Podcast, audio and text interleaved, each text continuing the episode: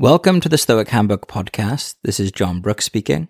First of all, I just want to say thank you so much for being a member of the Stoic Handbook community and taking the time out of your day to listen to my podcast, read my newsletter, and put the ideas to practice to level up your practical wisdom. If you're a fan of my work and you want to support the show, you can sign up to the premium version of the Stoic Handbook podcast. You can either do this directly from within Apple Podcasts or you can go on stoichandbook.supercast.com. When you sign up to Stoic Handbook Premium, you'll get access to my existing library of Stoic meditation and contemplation courses. I make each course about a specific emotional topic like negative thinking or anxiety, relationships, anger, etc., as well as workshops, exclusive Ask Me Anything sessions, and ad free standard episodes. There's a seven day free trial, so you can check it out, see if it's good for you. I'm always adding new content and I take a lot of time to craft my courses to make them as high quality as can be. One of the listeners of the Stoic Handbook Premium told me that they listened to my anxiety course over 50 times. People often like to go through them over and over again. So, like I said, you can check it out, see if it's a good fit for you. It's this podcast plus a bunch of premium episodes, meditations, talks, workshops, etc. And I also open up the space for questions as well. If you want to talk to me and get me to record a podcast episode on a specific topic for you, that's what Stoic Handbook Premium is there for. Now, let's go into today's episode.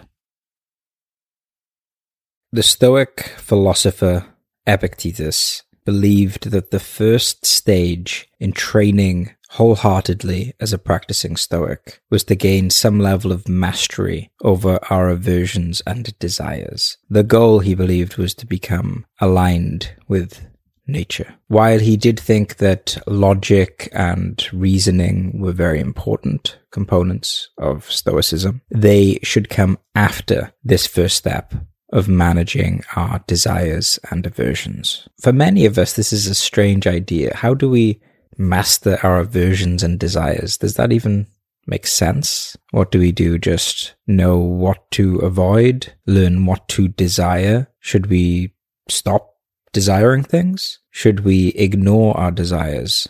Should we suppress our aversions? It's not necessarily easy to figure out what that would entail. And that's why imagery and principles and concepts can be very illuminating. So in this talk, we are going to be looking at three stages to mastering our attachments to desires. The external world, and that includes people, possessions, things, your own body to some degree is not within your direct control. And because of that, we can't say that it is essentially good. Things breaking, things getting stolen, body parts getting injured, people rejecting us. We label these things as bad, but they are not essentially bad. Why? Because good things could come from those bad things. And so would they even be bad at all? And also it depends on the perspective. Death may be unpleasant and distressing and give family members of the deceased grief. But to say that death is bad is an oversimplification. Death makes way for new life, for new ideas. In fact, it actually gives life meaning. If you knew you would never die, what would be the urgency to do anything? Finitude is the thing that gives our life meaning, that gives our romances depth. We know that we won't have unlimited opportunities. Many of us go through life labeling things good and bad and also become attached to the external world. The Buddhists recognize that we identify with thought. Thoughts come and they go. Arguments happen in our head. Stories unfold. But we grasp onto them as if we are the thinker of those thoughts. We believe we thought those things. And that's what identification with thought is. We tell ourselves that we were the selves that decided to think what they were having for dinner, not realizing that the very thought itself came from almost nowhere, that we didn't have before us all the possible thoughts in the world, and then we carefully chose the one we wanted to think about. The thought just arose, and then we identified with it as if we were the thinker. We can do this with external things too. We have a new fancy piece of tech, and we become happy when it's delivered. We want to show it off to people. It's almost as if we are saying, This item is a part of us. Look how good we are how great we are because we possess this thing. Epictetus himself was a slave at one point, and then he became free. But he would often remind his students that you can be technically a free person, but still a slave to externals. Externals can shackle you in some ways. You can see this clearly when one has a craving or an addiction, which can be defined as the compulsive behavior to do something that causes one harm. Think of binge eating or social media addiction, pornography addiction or addiction to drug and alcohol. But on a slightly less extreme level, whenever we allow the external world, which is not within our control, to dictate how we feel, we are in a sense enslaved to that. And this would be the first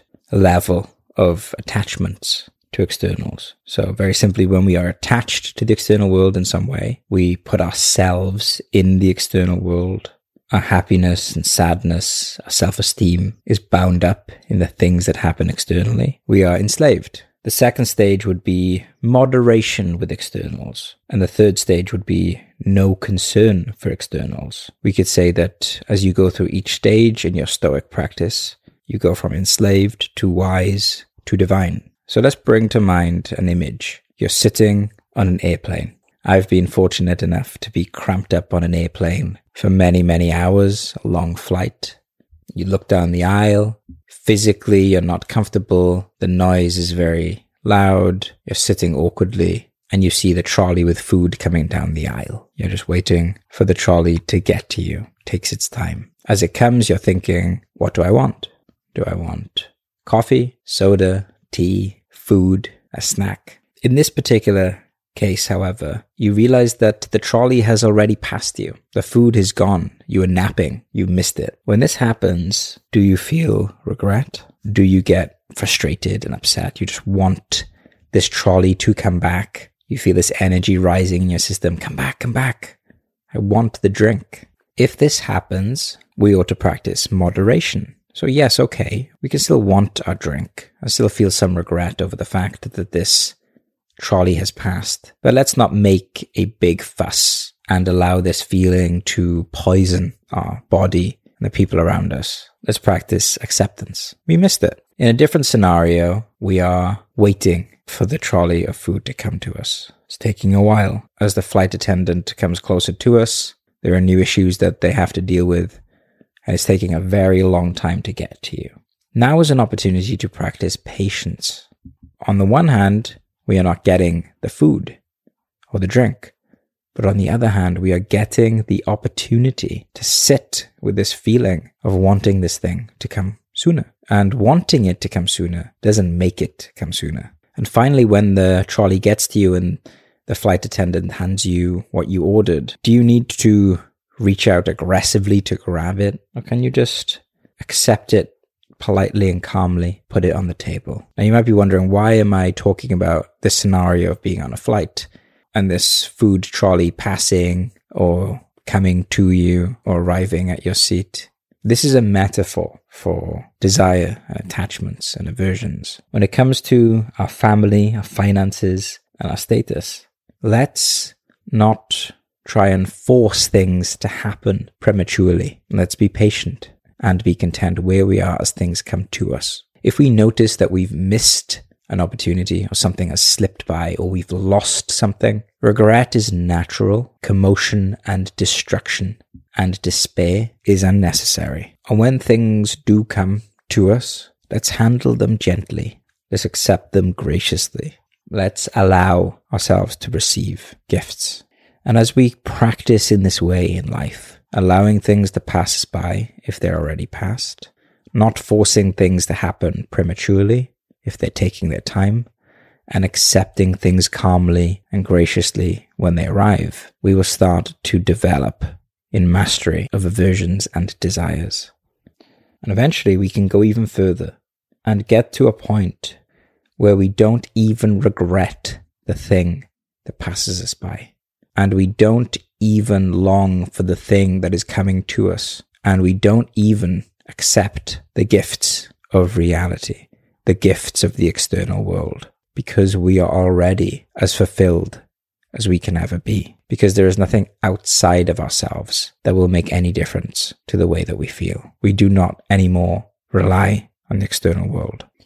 When you no longer concern yourself deeply with externals, everything that happens, in a sense, can have this flavor of being chosen by you. I broke a cup. I'm happy with the fact that I broke a cup.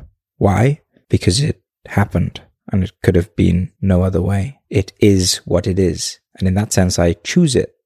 And when you choose everything that happens to you because it has happened to you, it's almost as if you've created it in some sense. If you go through life with this sensation of having chosen everything that has happened to you, which is deep acceptance, there is something divine and mystical about that. And at that point, one could say that the world no longer happens to you, but simply is you.